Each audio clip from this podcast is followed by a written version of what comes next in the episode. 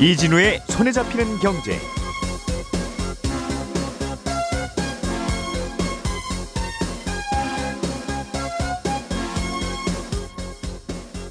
안녕하십니까 이진우입니다.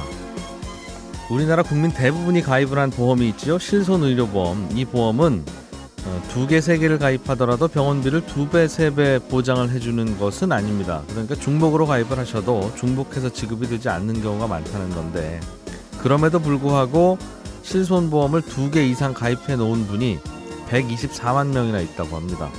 혹시 내가 중복으로 가입돼 있으면 무조건 하나를 그럼 해지하는 게 좋은 건지 아니면 다른 더 좋은 방법이 있는 건지 오늘은 그 이야기를 잠깐 들어보겠습니다.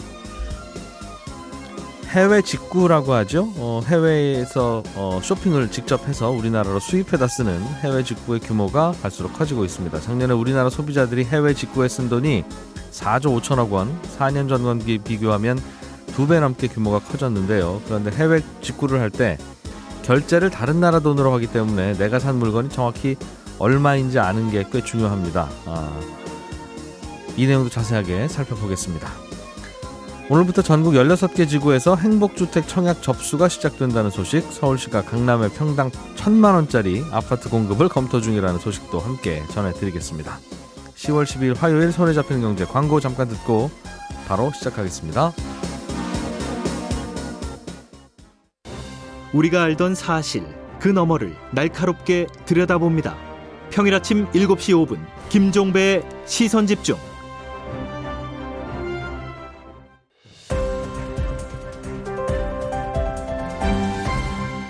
이진우의 손에 잡히는 경제. 네, 오늘은 박세훈 작가, 김현우 행복자산관리연구소장 두 분과 함께합니다. 어서 오십시오. 네, 안녕하세요. 자, 김현우 소장님이 갖고 오신 뉴스부터 보겠습니다. 네.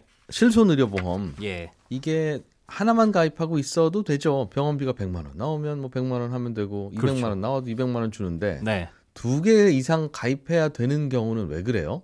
없습니다. 사실 그런 경우는 극히 드물기는 한데 네. 옛날에 가입한 실손보험이 한도가 너무 작아서 네. 한 500만 원, 1000만 원 한도라서 요즘에 큰 병 걸리면은 몇 천만 원 들어간다는데 해가지고 걱정하시는 분들은 개인적으로 두 개를 가입하실 이유도 있기는 있고 음. 네. 그런 경우에 한해서 보험사가 받아주기도 합니다. 음. 개인이 두 개를 가입하는 경우는 그런데 요즘에는 그럴 리가 없어요. 요즘에는 한도가 다 늘었습니까? 한도가 전부 다 5천만 원 공통입니다. 음. 그러니까 최근에 가입하는 실수는 한도가 부족해서 추가로 가입할 수도 없거니와 할 네. 필요도 사실은 없죠. 그럼 내가 걸린 병이 치료비가 1억 원 나올 것 같으면 예. 그러면 5천만 원짜리 가지고는 안 되잖아요. 그렇죠. 그럴 땐 두 개를 가입하면 좋은데 네. 이건 중복 가입을 아예 지금은 시스템적으로 아, 막고 있어서 안 되는 그건 안 거고. 된다. 네, 그렇습니다. 음. 그럼에도 지금 실손 가입이 중복되어 있는 경우가 124만 명이라고 해요. 이게 네. 뭔가 봤더니 예. 개인적으로 가입한 실손 보험이 두 개가 있는 경우가 아니라 직장 같은 곳에서 가입해준 단체 실손보험 음흠. 이것과 개인이 가입한 게 중복되는 경우다. 음. 그러니까 실손보험 같은 경우에는 내가 개인적으로 가입할 수도 있지만 회사에서 복지 차원에서 회사 돈 들여가지고 네. 단체 보험으로 가입해주는 경우도 있거든요. 좋은 회사. 그렇죠. 그- 그게 이제 중복되는 경우에는 네. 사실은 내가 받는 혜택은 똑같은데 즉 음. 보험금은 회사에서 가입을 해주든 안 해주든 보험사에서 받는 건 똑같거든요. 예. 그런데 어, 그렇게 회사에서 해준 단체 보험 때문에 중복되는 경우가 있더라. 음. 그겁니다. 회사에서 가입된 건 직장인이 보험료 따로 안 내는 거죠. 따로 안 냅니다. 회사에서 내는 거죠. 예, 회사에서 단체적으로 내죠. 좋은 회사라니까요. 그래서 그렇긴 한데 네. 그러니까 개인들이 대부분 가입이 되어 있을 텐데 우리나라에서 실손보험 가입자 숫자 보면 거의 전 국민에 육박하잖아요. 그렇습니다. 근데 회사에서 왜 또 실손보험을 가입을 해줬을까요? 이게 실손보험만 가입해 주는 건 아니고 회사에서 네. 복지 차원에서 단체 보험을 가입시키려 주다 보니까 뭐 비싼 거 암보험 같은 건 사실 비싸고요. 음. 그러다 보니까 조금 싼 보험, 상해 보험 중에서 찾거나 네. 아니면 실손 보험을 어, 조금 부담되더라도 가입시켜 주는 경우가 있는데 음. 그러다 보니까 이제 한도가 작은 실손을 가입해 주죠. 즉 개인이 가입하는 건 하나의 질병당 혹은 네. 하나의 상해당 5천만 원 한도로 보상을 해 주는데 음. 회사에서 가입시켜 준 단체 실손 같은 경우는 그 한도가 몇 백만 원에서 뭐 많아봐야 천만 원 정도에서 음. 보장을 해 주는 경우가 대부분이거든요. 예. 그렇게 해서 회사는 복지 차원이라고 가입을 시켜 주지만 음. 정작 가입된 회사 직원, 뭐 개인들은 어, 사실 그렇게 실익은 없는. 어, 그래서 음. 그렇- 뭐 이중으로. 네 그렇습니다. 굳이 왜 그래서 이걸 해줬을까 싶기는 하네요. 네, 그래서 음. 이 실제로 이제 공무원이나 군인 같은 경우는 단체 보험으로 실손보험 플러스 뭐 질병이나 상해에 대한 보험도 가입을 패키지로 해줘요. 예. 그런데 공무원이나 군인은 매년 말쯤 되면 아 저는 실손보험이 있으니까 음. 직장 실손보험은 안 하겠습니다. 네. 요 배제 신청을 하게 됩니다. 음흠. 그렇게 해서 하시면 1년 동안 실손보험 적용을 안 받거든요. 대신에 그만큼을 복지 포인트로 넣어줘요. 음. 현금처럼 쓸 수 있는. 돈으로 달라. 네, 그렇습니다. 그게 가능한데 실손보험 가입시켜 줄 거면. 네. 그런데 일반적인 직장에서는 그 가입자 수가 적기 때문에 음. 이게 개인적으로 누구는 해요, 누구는 안 해요. 이게 안 돼요. 그래서 그러다 보니까 그냥 회사에서 해주는 대로 가지고 계셔라. 그러면 이제 개인 입장에서는 뭐 나는 내 실손이니까 내 거는 내 돈 내고 음. 회사에서는 그냥 뭐 뺄 수 없다니까 뭐 공짜로 해주는 거네 생각하고 그대로 유지하는 경우도 있고 낭비죠. 낭비죠. 음. 낭비인데 그렇다고 해가지고 또 내 실손을 깨기에는 애매한 게 네. 회사를 평생 다닐 건 아니잖아요. 그러면 그때 생각나는 게 회사에서 회사를 그만 다니는 순간 네, 그때 내 실손을 가입하면 되잖냐. 네 그렇죠. 그런 생각을 할 수 있을 것 같은데요. 그런데 보험이라는 건 아시다시피 조금이라도 건강상의 문제가 생기면 가입하기가 어렵잖아요. 네. 특히나 실손보험은 그 보장 범위가 넓기 때문에 조금 진짜 건강상의 만성 질환, 뭐 흔히 나이가 조금 들면 나올 수 있는 고혈압이라든가 고지혈 이런 게 건강검진에서 발견됐다 그러면 가입하기가 거의 어렵습니다. 음. 그러니까 그때 가서 내가 정년 퇴직하고 한 55세, 60세 정도 됐을 때 가입해야지라고 해서 단체 보험만 믿고 있다가는 네. 그리고 나중에 퇴직해서 가입하려고 하는데 건강상에 이상이 있다 발견됐다 하면 이제 개인 실손 가입이 안 되는 그런 문제가 생기기 때문에 네. 개인 것도 그냥 가입을 해두고 단체 보험도 그냥 유지하는 이런 음. 상황이 벌어지는 거죠. 별로 좋은 상황은 아니네요. 단체 보험을 가입할 때 네, 우리 회사에 있는 직원들 중에 개인적으로 실손보험이 없는 직원의 경우만 보상을 해주는 그래서 보험료가 싼 네. 이런 상품을 좀 만들어 주세요 하든가. 그러면 또 한편으로는 그런가? 나는 개인 실손 가입했다고 나는 무슨 다른 혜택 없나요?라고 하기에는 음. 그럼 현금 보상을 해주든가 하면 좋은데 맞습니다. 그런 상황이지만 어쩔 수 없이 그냥 두 개 유지해야 되는 것 같다. 예 어, 그렇습니다. 다시 나중에 회사 그만둔 다음에 가, 가입하기가 어려우니까 예.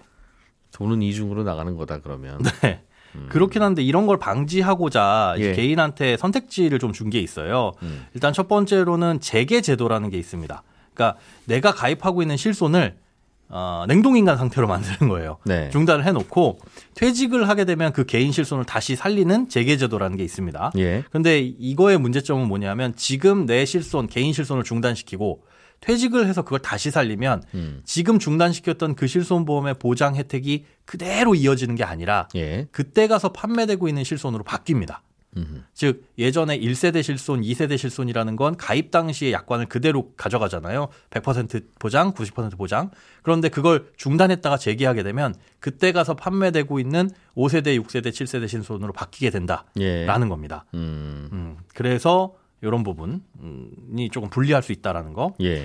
어, 또 한 가지 방법이 있는데 이제 단체 보험을 퇴직 후에 일반 실손으로 전환하는 연계 제도가 있어요. 음흠. 그 연계 제도라는 건 뭐냐면 회사에서 가입시켜 준 실손을 내 걸로 쭉 이어갈 수 있는 제도거든요. 네. 그런데 이때는 당연히 어떻게 되냐면 건강검진을 따로 받습니다. 그러니까 퇴직하기 전에 직전 5년 동안 10대 중대 질병에 걸렸는지 아니면 200만 원 을 초과해서 보험금을 수령했는지 이걸 따져봐서 네. 두 경우에 하나라도 해당된다면 건강 검진을 하고 그때 단체 실손을 이어나갈 수가 있습니다. 음. 그런데 이 경우도 아까 마찬가지라는 거죠. 혹시나 건강상의 문제가 생기면 이것도 이어갈 수가 없으니 음. 가입장에서는 사실 어, 내가 개인적으로 가입하는 실손이 중복해서 보상된다고 해가지고 별 실익은 없다라고 판단이 되더라도 어, 이렇게 음. 새로 가입하기 어려우니까 역시 네, 음, 네, 그냥 갖고 있는 게 좋다. 네, 만약 이런 경우에 뭔가 질병에 걸려서 100만 원을 받아야 될 일이 있으면 예.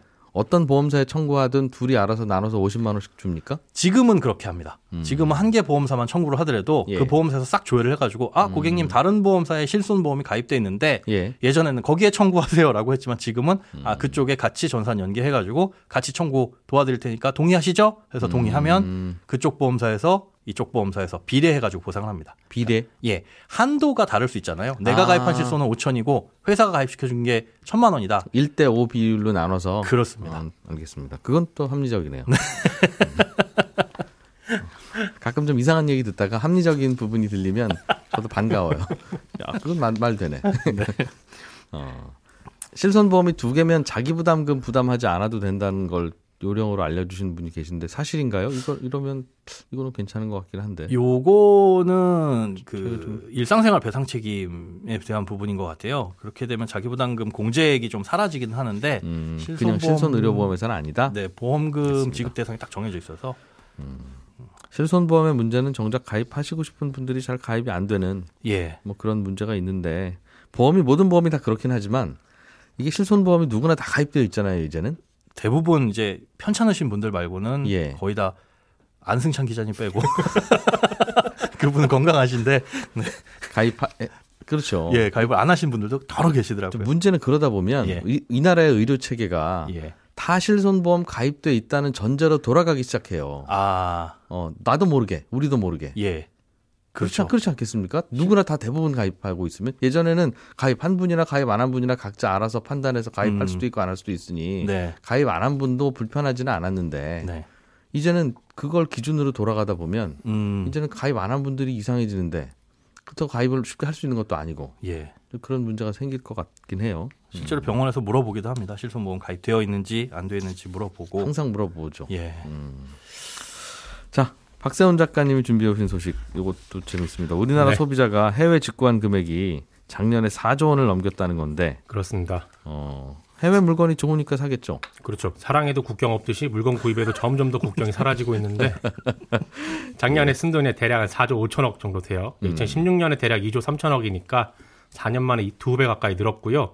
구매 건수로 비교를 해보면 4년 전보다 3.6배 정도 늘었습니다. 네. 재밌는 건 해외 직구로 가장 많이 사는 게 건강식품이에요. 음. 5년째 부동의 1위입니다, 이게. 네. 각종 영양제, 건강기능 다이어트 보조 제품 이런 거 주입하, 주로 구입하고 있는데 좋은가 보죠? 그런가 봅니다. 가전제품 구매가 4년 전보다 9배 늘었다라는 것도 이번 나온 조사에서 좀 재밌는 품목이었어요. 이건 싼가 보죠? 그렇습니다. 네. 음. 구매 금액의 증가폭은 2배인데 구매 건수 증가폭은 3.6배인 걸로 볼때 예. 상대적으로 좀 소형 가전제품이 가격이 싸다. 아, 소형 가전제품. 직구를 많이 했다. 이게 풀이가 되고 있습니다. 소형 가전제품을 많이 산걸 봐서는 음, 그 우리나라 TV 같은 거 외국에서 사면 더 싸네 해서 네. 사온 게 아니라 물건 넣는 비용 생각하더라도 이게 많이 싸기 때문에 사 이게 그렇죠. 아니라 소형 가전이 들었다는 건 이제 중국산 가전 같은 거 네, 뭐 그런 것들 많이 사서 쓰신다는 뜻이네요. 그런 것 같습니다. 무슨 의미가 있죠? 당연히 많이 늘고 있을 것 같긴 한데. 근데 이게 2016년 이후로 매년 사상 최대치를 경신하고 있어요, 이게. 네. 올해도 8월까지 해외 직구 금액 보니까 벌써 3조 5천억이거든요. 음, 지금 추세 유지만 하더라도 올해 해외 직구는 역대 최대치를 경신할 것 같다. 그런 네. 전망이 나오고 앞으로도 해외 직구는 계속 늘 것 같다는 의미가 담긴 뉴스였습니다. 그렇군요. 점점 이렇게 늘면 이제 관세 수입도 자꾸 줄어들겠어요. 예전에는 네. 한꺼번에 업체가 수입해 오면서 관세 내고 들어왔는데 지금은 한 10몇만 원까지는 관세가 빠지죠. 네. 그런 걸 한 100번 하면 네. 개인이 그러면 어, 해외 직구 얘기 나온 김에 예. 예를 들면 제가 만약에 100달러짜리 저 물건을 샀어요. 네. 그러면 100달러면 어제 환율로는 약 12만 원이니까 네. 12만 원이구나라고 생각하고 12만 원 낼 준비를 하면 되는 것 같은데 네. 꼭 그게 안 그런 경우도 있다고요? 그렇습니다. 내가 인터넷으로 해외 직구하면서 우리 돈으로 정확하게 얼마를 결제하게 될지는 아무도 모릅니다. 예. 왜 모르냐면 제가 예를 들어서 해외 인터넷 쇼핑몰에서 뭐 지갑을 샀다. 음. 그리고 카드로 결제를 했다고 가정을 해볼게요. 그럼 그 쇼핑몰에서 카드 회사에다가 네. 야 니네 회, 회원인 박세훈이 이 카드로 100달러짜리 물건 샀다. 그러니 나한테 100달러 보내라. 라고 할 거 아니겠어요? 음, 해외 카드 회사한테 그렇죠. 해외 카드 회사가 이제 박, 박세훈 작가님이 가입한 카드 회사한테 네. 달라고 하겠죠. 그럼 음. 예. 카드 회사는 100달러? 오케이. 하고 외환시장에서 100달러 사다가 쇼핑몰에게 보내줍니다. 네. 그러면 그날 외환시장에서 100달러가 얼마일지 환율을 확인하면 되는데 예. 문제는 내가 물건을 산 쇼핑몰이 내가 물건 산 날이 아니라 며칠 있다가 카드 회사에다가 며칠 전에 니네 회원이 음. 우리 가게에서 100달러 긁었어. 얼른 100달러 보내. 예. 요렇게 요청을 하거든요. 그거 사실 그날 얘기하려고 그랬는데 내가 며칠 참은 거야. 그렇습니다. 바빠서. 그 요청 언제 할지는 쇼핑몰 마음이거든요. 3일 후에 할 수도 있고 5일 후에 할 수도 있고 그렇죠. 다음 날 할 수도 있고. 그렇습니다. 예. 그러면 카드 회사는 내가 거래를 한 그날의 환율로 쇼핑몰에게 100달러를 주는 게 아니라 아하. 쇼핑몰에서 요구한 날의 환율로 주게 되는 겁니다. 음, 그 내가 가입한 우리나라 카드사가 네. 아무튼 내가 해외 직구한 것 때문에 달러를 사다가 그 외국 카드 회사한테 보내줘야 되는데 네. 그날 하여튼 보내준 그날 네. 아, 그날 환율로 네. 근데 물론 며칠 사이에 환율이 별로 안 변하면 큰 상관은 없겠으나 예. 달러 원 환율이라는 게 시시각각 변하기도 하고요. 음, 아주 운 나쁘면 환율 크게 오른 후에 결제가 될 수도 있어서 음. 요건 얼마가 정확하게 결제되는지 잘 모릅니다. 내가 월요일 날 1달러에 1,200원 하던 때에 어, 100달러짜리 물건을 12만 원쯤이구나라고 해서 네. 샀는데 하필이면 그날부터 환율이 많이 올라서 네. 수요일에는 1달러가 1,500원이 됐다 네. 예를 들면. 그런데- 그때 요청하면 근데 하필 수요일 날 그쪽 내가 100달러짜리 물건 산 쇼핑몰 주인이 네. 카드 대금 주세요. 네. 라고 이런 식으로 하면 그렇습니다. 어, 15만 원에 물건 산 게 된다 이거죠. 그렇죠. 근데 또 환율만 정확히 안다고 되는 게 아니라 예. 그 예를 들면 100달러 결제 요청했을 때 예. 지금 환율로 12만 원 정도 된다. 그럼 12만 원의 최종 결제이냐면 그것도 아니에요. 왜냐하면 카드 수수료라는 게 해외 직구할 때는 꽤 크거든요. 그러니까 해외 직구하려면 해외 결제 가능한 신용카드 써야 되잖아요. 예. 카드에 비자, 뭐 마스터 이렇게 써 있는 카드들. 음. 그 카드들은 내가 외국에서 물건 살 때마다 수수료 내야 됩니다. 네. 그게 대략 한 2% 정도 되는데 예. 그리고 내 카드가 뭐 신한카드면 신한카드, 현대카드면 현대카드 예. 요런 카드에서 나가는 게 물건값이 한 0.2% 돼요. 우리가 국내에서 밥 사 먹을 때는 그런 수수료 없죠. 네. 소비자가 내는 수수료는 없죠. 그렇습니다. 근데 해외에서 물건 살 때는 있어요. 그렇습니다. 100달러짜리면 대략 한 20% 정도 수수료를 떼갑니다. 예. 그러니까 내가 외국 쇼핑몰에서 100달러짜리를 샀으면 예. 100달러가 아니라요. 그 외국 쇼핑몰 사장이 카드 회사에 내가 산 물건 값을 달라고 요구하는 그 날짜의 환율로 음. 102달러 20센트 결제하게 되는 겁니다. 예. 그러니 해외 직구라면 이런저런 수수료도 붙으니까 우리가 직구할 때 흔히 생각하는 금액, 그러니까 내가 산 물건 값에 오늘 환율을 그냥 곱한 것보다는 음, 조금 더 늘. 음. 조금 더 많은 금액을 생각하셔야 됩니다. 2.2% 정도는 대략 항상 나가는군요. 그렇습니다. 알겠습니다. 자, 김현우 소장님. 네. 오늘부터 행복주택 청약 접수가 시작됩니까? 네, 그렇습니다. 음. 이 행복주택이라는 건 분양으로 전환되지 않는 공공임대주택 중에 하나인데요. 예. 임대료가 주변 시세 한 60에서 80% 정도입니다. 그러니까 보증금도 마찬가지고요. 입주 대상은 제한이 되어 있는데 대학생, 청년, 그리고 신혼부부나 한부모, 고령자, 주거급여 수급자, 산단 근로자 이렇게 여섯 종류입니다. 아, 일단 공통적으로 무주택이어야 되고 자산하고 소득 기준이 있기는 한데 네. 요거는 대상마다 기준이 조금씩 달라요. 그래서 이걸 일일이 다 말씀드리기에는 내용이 너무 많고 인터넷 검색창에 마이홈이라고 검색해서 들어가시면 각 대상별로 입주 가능 여부에 대한 자가 진단을 해볼 수가 있습니다. 이게 여러 공공 임대주택 중에 하나라는 거죠? 네, 공공 임대주택 제도 중에 하나입니다. 그러니까 과거에는 뭐 10년 임대주택, 뭐 영구 임대주택, 20년 임대주택 이렇게 있었잖아요. 근데 요거는 어, 대상별로 거주할 수 있는 기간이 조금씩 다릅니다. 이거는 종전에 행복주택에 살던 분들이 이제 나와서 빈방, 빈집 생겼으니까 모집하는 겁니까? 아, 새로 짓는 게 요번에 아, 새로 짓는 예, 거. 오늘부터 4,197세대 전국적으로 모집을 하고요. 새로 지었다 이거죠? 네, 새로 아 지을 예정입니다. 예정이고 우리 아파트 그냥 분양받을 때 아무것도 안 지어진 상태에서 청약 넣잖아요. 네. 이것도 마찬가지로 지금 청약 넣으면 앞으로 지어져 올라갈 주택입니다. 그러면 이건 임대라면서요. 전세나 월세라면서요. 네. 일단 신청해 놓고 네. 3년 후에 다 올라가면 그때 전세 들어오세요. 그때 그렇습니다. 월세 들어오세요 하면 들어가는 네. 그래서 중간에 포기하시는 분이나 뭐 취소하시는 분들도 많아서 예비 입주자를 따로 뽑거나 중간중간 다시 공지를 해요. 이거는 다 짓고 나서 다음 달에 오실 분 뭐 이렇게 하면 딱 좋을 것 같은데 왜 이렇게 하죠? 짓고 나서도 하고 예. 짓기 전에도 하고 음, 어, 그렇게 모집자를 뽑습니다. 알겠습니다. 음.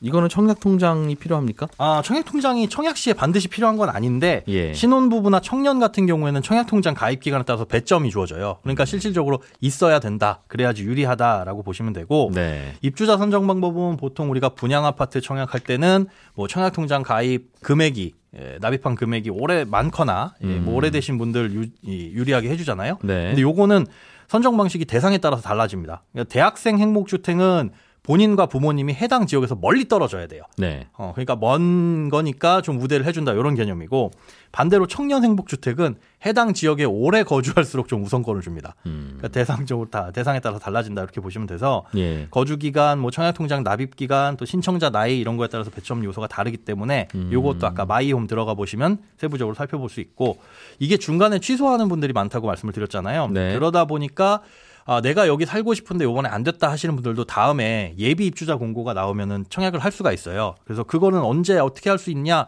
수시로 들여다볼 수는 없으니까 음. LH 청약센터에 들어가시면 로그인 후에 관심 고객이라는 걸 등록할 수가 있습니다. 네. 해당 지역, 해당 주택 유형 이렇게 등록을 해놓으면 1년 동안 그 공고가 떴을 때 알림을 받을 수가 있습니다. 이거는 좀 큰 주택입니까? 아니면 한두 명 살기 적당한 주택입니까? 네, 규모는 조금씩 차이가 있는데 좀 소규모 주택. 저기 한 명이나 뭐두 명이나 이렇게 네, 신혼 부부 정도. 네, 음. 내가 그 대상이면 나는 내 이름으로 집이 없으면 돼요? 무주택이어야 되고 우리 세대가 무주택이어야 됩니다. 전체가. 예, 같이 거주하고. 있고. 부모님이 집이 있으면 그럼 나 혼자 따로 또 그럼 아, 동- 대학생이나 이런 것들은 요건 조금씩 달라지고요. 아, 대학생이면 혼자 나와서 살더라도 부모님 집이 있으면 유주택자로 보고 네네. 이 혜택 안 준다. 아, 그거는 그렇습니까? 괜찮습니다. 그건 괜찮아요. 예, 예. 그런 것들은 괜찮고 음. 대상에 따라서 신혼부부라든가 청년이라든가 이런 것들은 안 되고 음. 어, 살펴보셔야 됩니다. 따로 한번 공부해 보죠. 네. 서울시가 서울 강남에 평당 천만 원짜리 아파트, 그러니까 30평 아파트면 약 3억에 분양하는 아파트를 분양한다고요? 분양을 검토 중이라는 보도가 어제 나왔습니다. 그 토지 임대부 네. 아파트는 땅은 계속 정부가 소유하고요. 음. 아파트 건물만 분양하는 건데 네. 이렇게 하면 강남에다가 평당 천만 원짜리 아파트 분양할 수 있거든요. 물론 아직 본격적으로 추진이 되는 건 아니라서 땅이 나랄 거니까. 그렇습니다. 전체적인 윤곽은 올해 말이나 돼야 잡힐 것 같습니다만 음. 일단 좀 관심이 가는 뉴스라서 오늘 들고 와봤습니다. 이게 가끔씩 가끔 내곤 하는 땅이 앞- 나랄 거면 네. 집만 내 거니까 네. 계속 집값이 내려갈 거 아니겠어요. 네. 그거 계산해 보면 1년에 월세를 거의 한 천만 원 넘게 내는 수준이던데. 근데 한 10년 전에 이런 식으로 분양했던 게 지금 한 10억 가까이 올랐거든요. 음. 뭐 그런 것도 있고 해서 무조건 내려가는 건 아닙니다. 집값이. 예. 그 얘기는 나중에 좀 따로 한번 해 보죠. 네. 예, 11시 5분부터 이어지는 손경제 플러스에서는 오늘은 전기차 이야기 재미있게 해보겠습니다. 11시 5분에 다시 뵙죠. 이진우였습니다.